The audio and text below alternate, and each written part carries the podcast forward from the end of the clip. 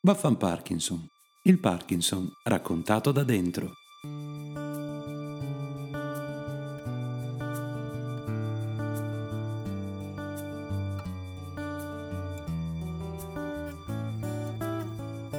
Ciao a tutti e benvenuti al secondo episodio.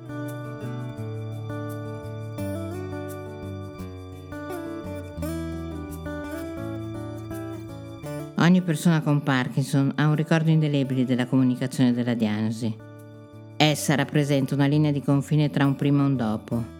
Nel mio caso, stupore, rifiuto e rabbia sono stati sentimenti che hanno abitato in me per lungo tempo. Improvvisamente il mio ruolo all'interno della famiglia e le mie capacità nel lavoro erano scomparse. Non avevo più un posto nel mondo. Risuona ancora nelle mie orecchie la frase che tante volte mi sono sentita rivolgere non sei più quella di prima. Durante i primi lunghi anni lo specchio è stato un passaggio obbligato.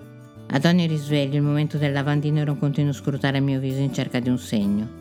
Si vedrà, non si vedrà. Prendere la terapia di nascosto e camuffare la mano che tremavano erano cose di vitale importanza. Un continuo negare e far finta di niente.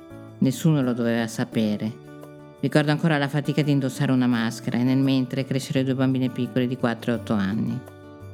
Il ricordo dei primi anni di malattia è rappresentato da un sentimento di rabbia e dalla fatica nello svolgere le mie attività quotidiane. Sono così arrivata a un punto dove ogni cosa era invivibile.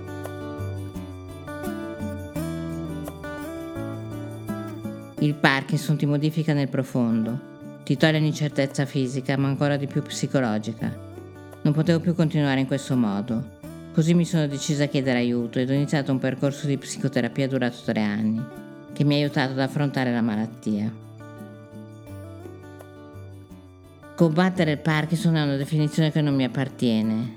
Nel mio caso tutto è cambiato quando ho iniziato a guardare in faccia quello che stava succedendo. Capire e accettare il Parkinson, smettere di rincorrere la Claudia che ero stata e iniziare a sentire il passo di questa nuova Claudia con Parkinson.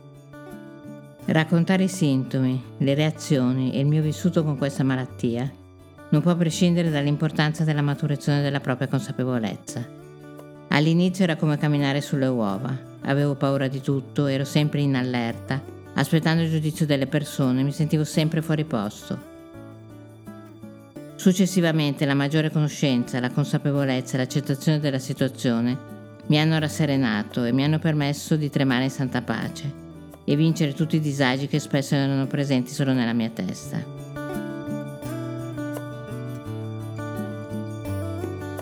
Anche per oggi siamo arrivati al termine del nostro episodio di Vaffan Parkinson.